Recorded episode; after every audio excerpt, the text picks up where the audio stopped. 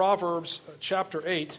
Uh, we'll be looking at continuing our study through the book of Proverbs. Today we're going to kind of camp right there in Proverbs 8, not necessarily going with a theme, uh, but really just kind of camping ourselves right there in um, the eighth chapter of Proverbs. Uh, well, as you turn there, I do want you just to, to be praying uh, for me. I'll be traveling uh, this next week and a half.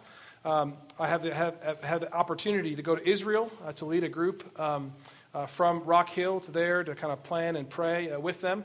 Uh, so I'll be leaving tomorrow uh, afternoon and be coming back Wednesday the 17th. So uh, prayers would be appreciated for safe travel there and back. also be praying for my wife and my children. she's a saint, isn't she? Gone for a week for school, then two more weeks for a trip. So be praying that God would sustain and give her grace. Mm-hmm. So it's a great privilege to be uh, together today. I missed you dearly this past week, thinking about the church and the mission of the church, and just grateful uh, for the people of Park Baptist Church and the, the ministry that God has called us together with. Well, I'm going to read the entirety of Proverbs chapter 8. Uh, let us marvel at God's beauty of wisdom. I'll pray, and then we'll dig into the scriptures uh, together. Hear the word of the Lord, Proverbs chapter 8, verse 1. Does not wisdom call? Does not understanding raise her voice? On the heights beside the way at the crossroads, she takes her stand. Beside the gates in front of the town, at the entrance of the portal, she cries aloud, To you, O men, I call.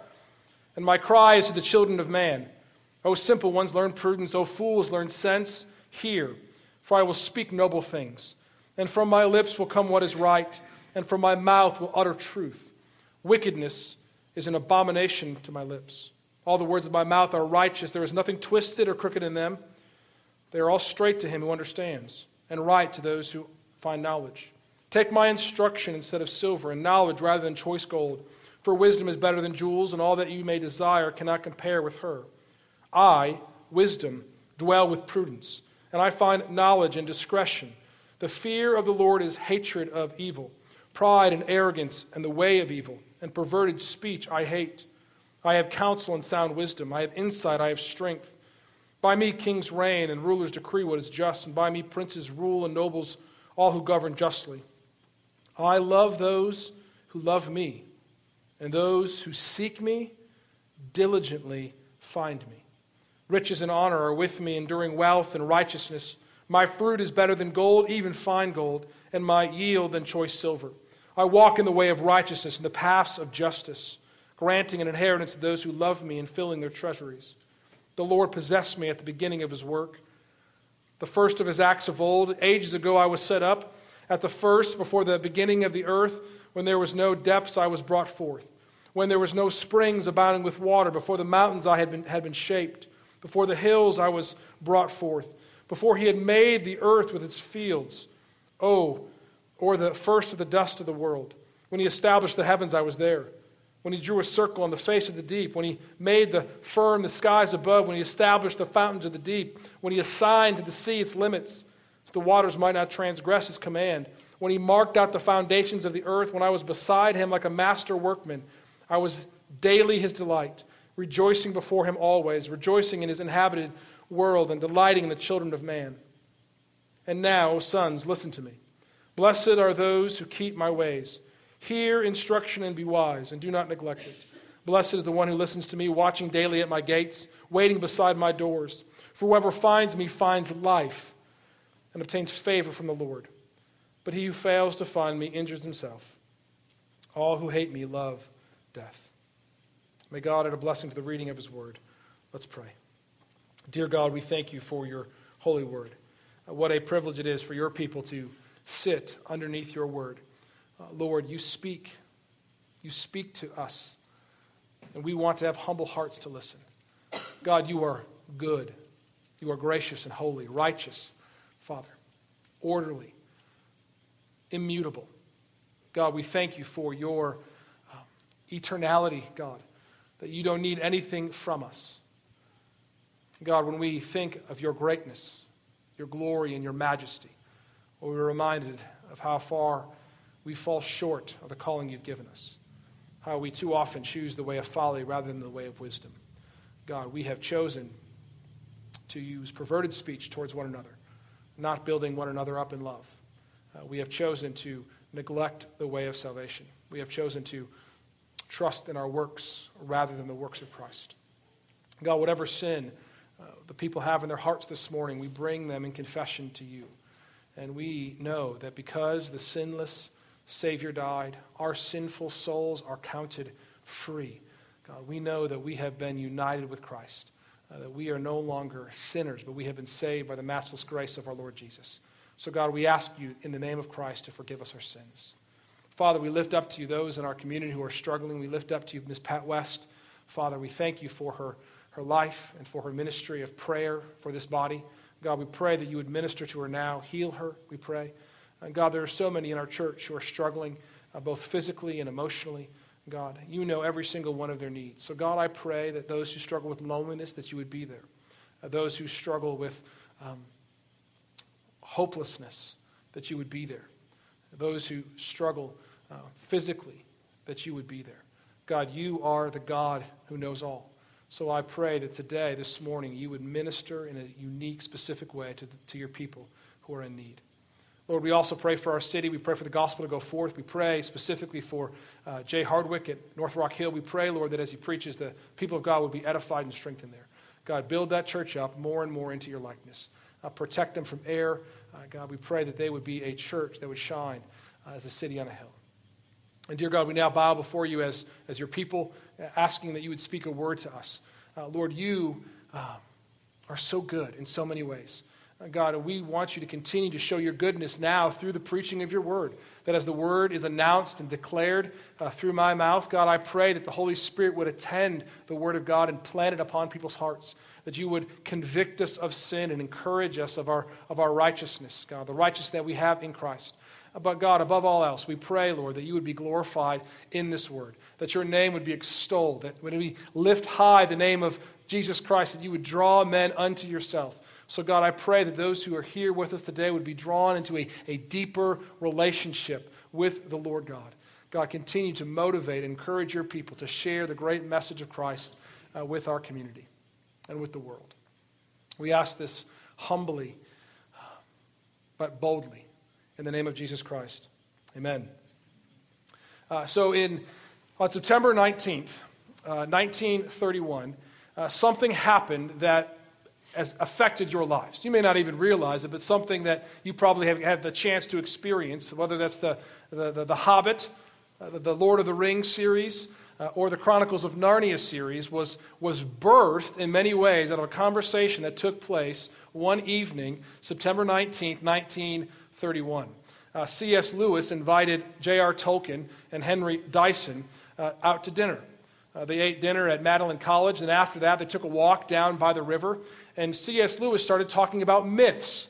And he said, he said that myths, uh, he enjoyed them, but they were untrue. In which J.R. Tolkien replied, No, they are not. Tolkien argued that myths were far from being lies, but in every myth there was a, a picture of, of God, a picture of God's narrative. He told Lewis this He says, We have come from God, and inevitably the myths woven by us, though they contain error, also will reflect a splintered fragment of true light, the eternal truth that is with God. He wanted to show that myths weren't exactly lies, but they were, they were a window in which we could see God's story of the world. Myths, the stories we read, the movies we watch, are hardwired into us. You've ever uh, watched a, movie? You know, most movies have a very similar theme. Uh, all the, the science fiction films today, you have something good, everything is at peace, then all of a sudden there's a bad science experiment. Someone becomes crazy and evil, the world is in danger, and that someone is raised up to, to rescue them from the evil so that the world can live happily ever after.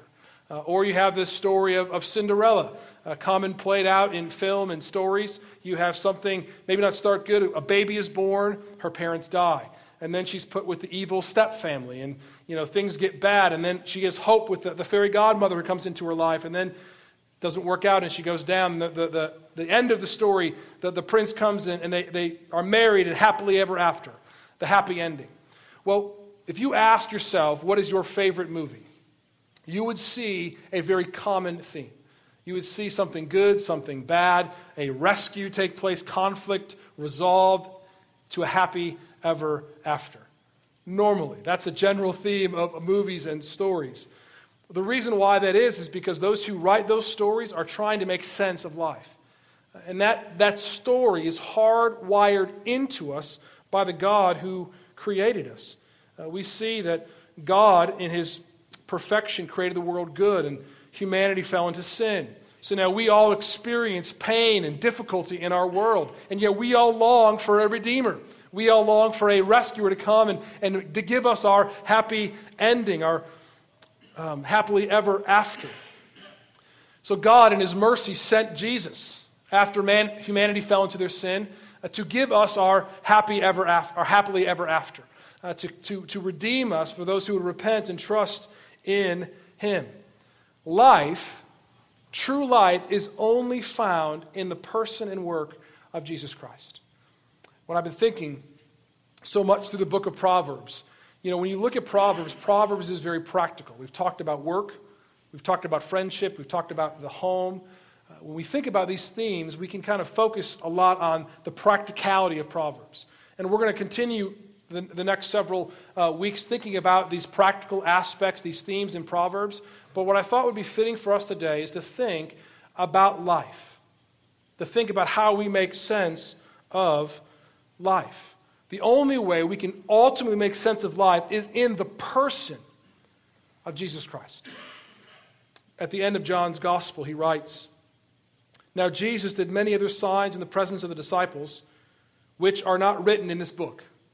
But these are written that you may have life, that in Jesus, that Jesus is the Christ, the Son of God, that by believing you may have life in his name.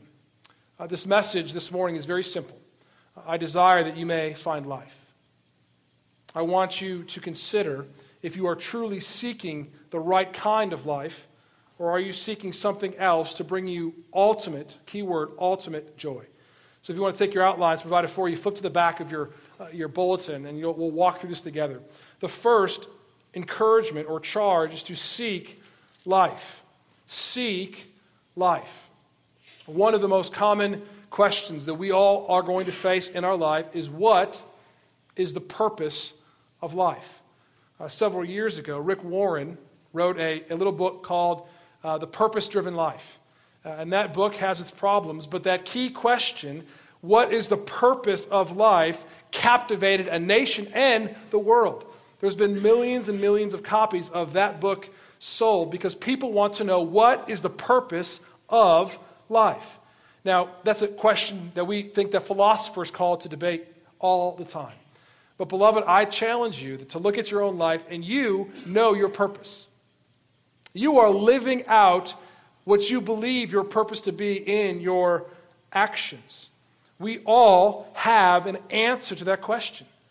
We may not be able to articulate it, but we are able to define it functionally in how we live. Think about a business. Most businesses, the main goal is what? Yeah, to make money. Thank you, Dan. Right? They, they, want, they want a profit. And because their main goal is profit, they function uh, in, their, in their, how, they, how they set up their business to make that profit. Uh, for example, they uh, value production more than people. So they don't necessarily care if someone has a day off on Sunday. They care about production because the more you produce, the more money you you make. So they don't care if you go home at 5 o'clock, do they? right? They want you there to 7 or 8 because the production is most important. Uh, the goal of profit determines where the business is located. Should we keep it in the United States to provide good jobs, or should we take it overseas so we can make more profit? Or how do we market this product? I mean, everything is driven by their end goal of what they want in money. Beloved, I think many of us have the wrong end goal of our lives. I think we have idols in our own heart that, we that functionally control us in how we live. So most of us are living our lives apart from the purpose that God has given us in knowing Jesus Christ. Now, we know that the, the, Solomon, when he wrote the book of Proverbs, he gave the main goal of our lives. The main goal of the lives in the Proverbs is what? Fear the Lord. For the fear of the Lord is the beginning of knowledge. Jesus would say that you need to love the Lord your God with all your heart, mind, soul, and strength, and love your neighbor as yourself. All the, the law and the prophets are summed up in this. So we have to ask ourselves are we living for the fear of the Lord? Are we living to love the Lord with all our heart, mind, soul, and strength? And I guess the reason why I'm framing it that way is because I've been looking at my own life and asking my own heart and my own uh, processes in terms of how I make sense of my world that question. Am I seeking life? Am I seeking to fear the Lord with my life? Am I seeking to love the Lord with my soul, my whole heart, mind, soul, and strength? Am I seeking to love my neighbor as myself? Now, I could say in one sense, of course I am. But then when I start looking at the practical ways I live, I'm like, wait, wait a second. I'm not so sure that is the case. Look at the text today in, in Proverbs 8, verse 17. This is our key verse I want to draw out. Chapter 8, verse 17 says, I love those who love me, and those who seek me diligently find me. Now, the book of Proverbs is the personification of wisdom. Uh, wisdom becomes a lady, Lady Wisdom. Some would say that this is is, is the, a picture of the pre incarnate Christ. I wouldn't go that far, but what I would say is that this picture of wisdom is, finds it, its fullness in Christ. Uh, we looked at the, at the very beginning of this series that Jesus Christ is the power of God and the wisdom of God. So to, tr- to seek true wisdom is to seek the person of Jesus Christ. And I think so many, so many times in our life we make things out um, more harder than they have to be. The goal of our life is to know Jesus Christ. The goal of our life is to seek Jesus Christ. It says, Those who seek me. Every day we have two paths. Are we going to seek after Jesus or are we going to seek after folly? Folly calls out loud to us to find your ultimate joy in something other than Jesus Christ. And as a pastor, when I think about praying for you, I don't want you to find your joy in anything but Jesus Christ. Ultimately. Now, can you have joy in your children? Yes. Can you have joy in ice cream? You better, okay? We're called to have, have happiness in things, but our ultimate joy is only found in Christ. Because if your ultimate joy is not found in Christ, you may be in danger at the end of the day, on the last day. I've heard recently that Christians live for two days we live for this day and for that day. Today. We can't live for tomorrow. We live for today and for that day, the Lord, the day we meet our Lord. When you see how Proverbs is set up, Proverbs 7 is this call of the seductress or the adulteress. And then there's the call of wisdom in chapter 8. Uh, one of the best commentaries in the book of Proverbs is by a man named Bruce Waltke he kind of sets these two apart. So let me just show you very briefly how the call of father, the call of the seductress calls, and then the call, comparing it to the call of wisdom. This is what he says. He says, The adulteress calls the young man from the darkness and in secret. Wisdom calls is open and public. The wayward woman is loose. Wisdom is holy. The wayward woman is un- an unreliable liar. Wisdom is truthful and faithful. The seductress gives her body, but not herself. Wisdom offers you true love. The adulteress offers fleeting pleasures. Wisdom provides everlasting joy. The adulteress is selfish, giving only to get. Wisdom delights to give and to serve. The seductress leads you to a chamber of death. Wisdom gives you everlasting life. Now, we don't probably are in a situation most of our lives to, to, to have this situation play out. But I think that there is a seductress, there is a evil one that's trying to tempt you to find your joy in something else. Uh, we, I would say he's Satan. He's our adversary. He's trying to call you to find your joy ultimately in something other than the Lord Jesus Christ. How do we discover what we truly believe? Well, we take what we truly say we believe, we do a little math equation. I've shared this with you before. We take what we truly say we believe minus how we actually live. So we say we believe one thing, and yet we actually live another way, this is how we get what we actually believe. So our stated belief minus our actual practice gets us our actual belief. And I think what we need to do is have a little heart surgery and ask ourselves, truly give us the self examined life and ask us, are we seeking the Lord? And to diagnose the idols of our heart. We see this uh, in a book by Tim Keller, Counterfeit Gods. Uh, he has a great list of, of 20 questions to, to, to, diagnose if we have idols in our heart. Let me just get you 10 because I think these are, are, are key in the book of Proverbs. And the reason why I'm doing this is because I don't want you to walk through the book of Proverbs and hear, I need to be a good friend, and feel burdened and weighted down that you are trusting in your ability to be a friend and not trusting in Christ. I don't want you to trust in your ability to be a good employee and not trusting in Christ. I don't want you to trust in your ability to be a good parent and not trusting in Christ. The goal is not behavior modification. The goal is to, to come into the presence of the holy God of the universe in the face of the Lord Jesus Christ. That's our goal. Our goal is to know and love God. And yet we are still called to do things. But those things that we do spring from our relationship with Jesus. We can't miss that around. And in my own heart, in my, my, my prayers for the people, I don't want my preaching to lead you in that direction. So I thought it would be good and wise to take a moment and stop and think through these things. Let me just give you a few counterfeit gods. Life ha- only has meaning, or I only have worth if. That's the beginning. So life only has meaning if I have power and influence over others. That's the power idolatry.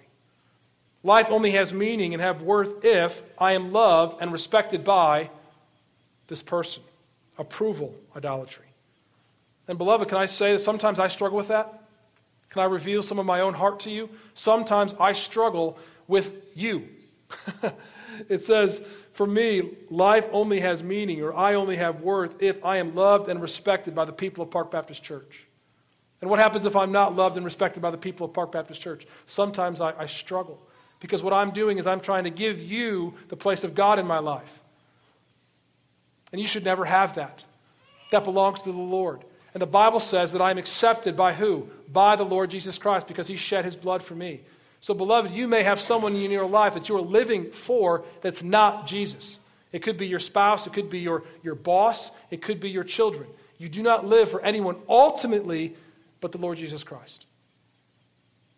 I only have value or worth if I have this kind of pleasure experience or this quality of life, comfort idolatry. I am high, if I'm highly productive and getting a lot done, the idolatry of work. I only have value if I am recognized for my accomplishments, the achievement idolatry. I am only, I'm only loved if I have a certain level of wealth, financial freedom, and very nice possessions. I am only of value if I am adhering to my religion's moral code and accomplishing its activities. Beloved, the list goes on and on. I'll post it to the website later today, but what I want you guys to see, I want you to ask questions of your own heart. Where do you find value? Because the world is trying to make sense of life. And where the world goes to find acceptance and significance is not where Christians go.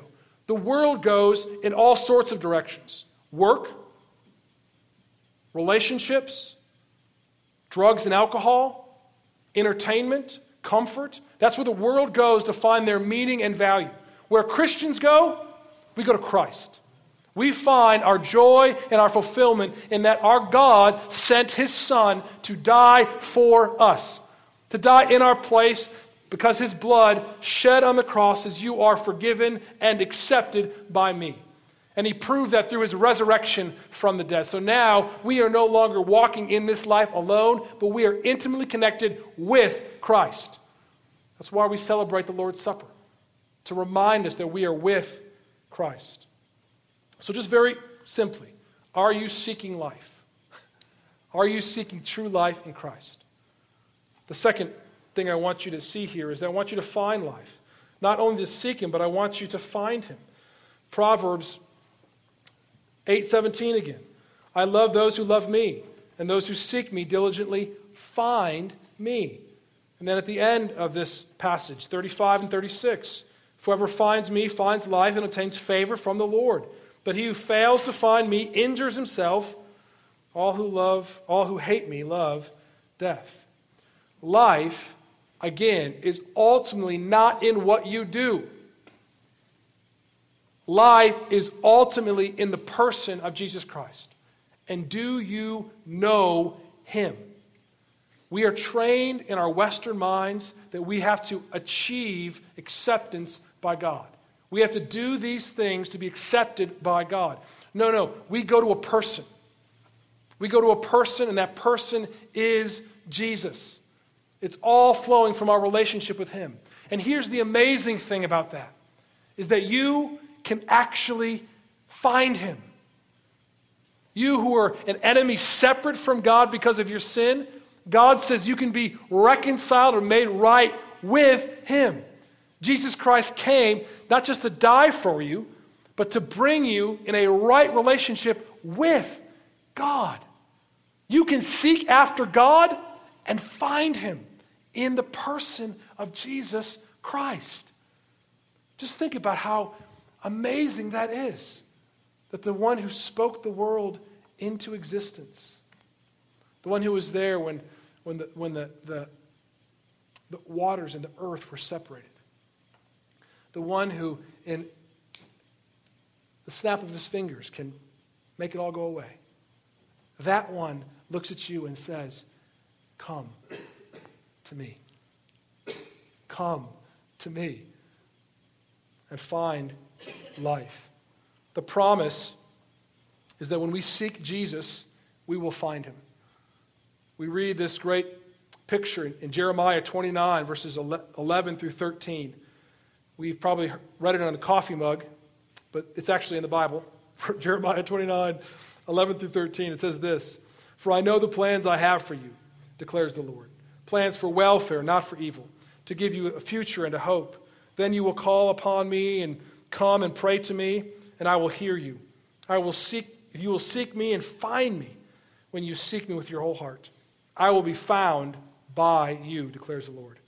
I will restore your fortunes and gather you from all the nations and all the places where I have driven you, declares the Lord. I will bring you back to the places, place where I sent you into exile. Beloved, we are only called to find life, true life, in the name and the person of Jesus Christ.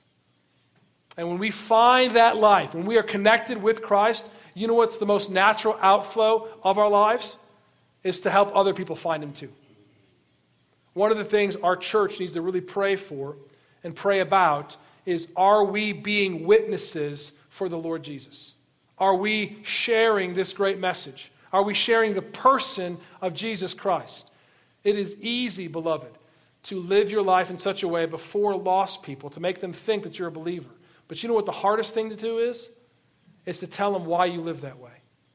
Is that you live that way because you know Jesus. Because you were a sinner, you were lost, and Jesus died for you and saved you. You found Jesus, and you pray that they would find him too. That's what we want. We are called to witness that life. Lastly, we obtain life. So we seek after Jesus, and we, are, we find Jesus, and then we obtain Jesus. And here's what I mean our relationship with Jesus is a present reality and a future hope. So, right now, today, if you are a believer in the Lord Jesus Christ, if you have repented of your sins and trusted in Him, if He is your Lord and Savior, and you are, are trusting ultimately only in Him to give you life, the Bible says you are raised. That you are, according to God's uh, um, eyes, positionally righteous, blameless, holy.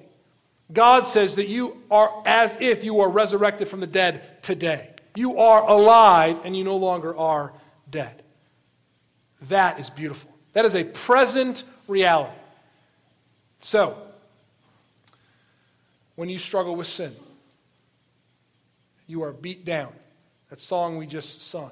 When Satan tempts me to despair and tells me of the guilt within, when you are being bombarded in your own soul and your conscience about how worthless you are, what we say is this I'm righteous because of Christ.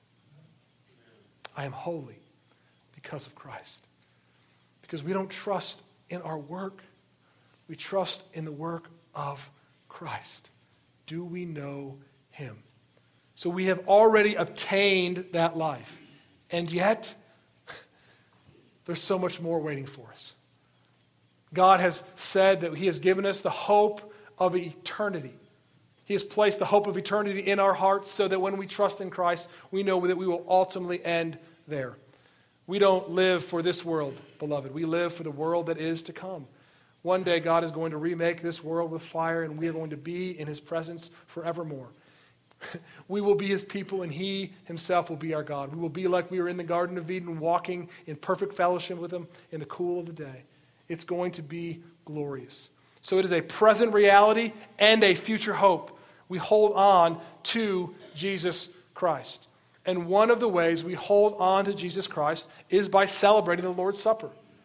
Do you know that the Lord's Supper was given to us by Christ so that you would know that you are connected with Him? The reason why it's called communion is because this is the way the church communes with Christ. Because sometimes we are tempted to believe that we have not obtained this life. We are tempted to believe that we just don't have enough righteousness. We're tempted to believe that we just don't have enough faith to, to, to, to, be accepted by God. What the table says is that if you are a believer in Christ, we feed physically with, with, the, with the drink and with the, um, with the bread that says that you are with me. We touch it physically to remind ourselves that we have obtained life. It is a gift of the Lord Jesus Christ. We commune with Him, and yet we commune with each other. I love what Casey said at the beginning this idea that we should restore one another gently, with gentleness.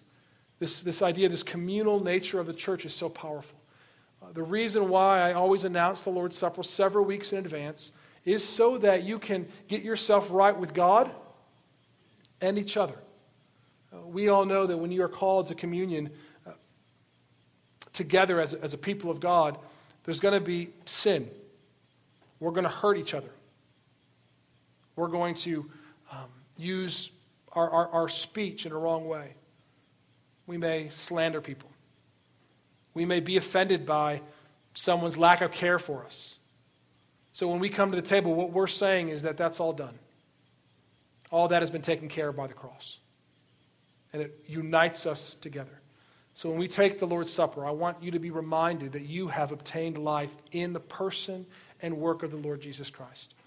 It's a physical symbol. So we physically touch the bread, we physically drink the cup as a reminder that we have obtained life. It's a present reality with a future hope. So as we prepare the elements, I'd like invite the deacons to come forward. Uh, Ella's going to play, and as she plays, I just want you to remind yourself of the great grace that God has given us in Christ. So as the deacons come down, prepare your hearts to take the Lord's Supper.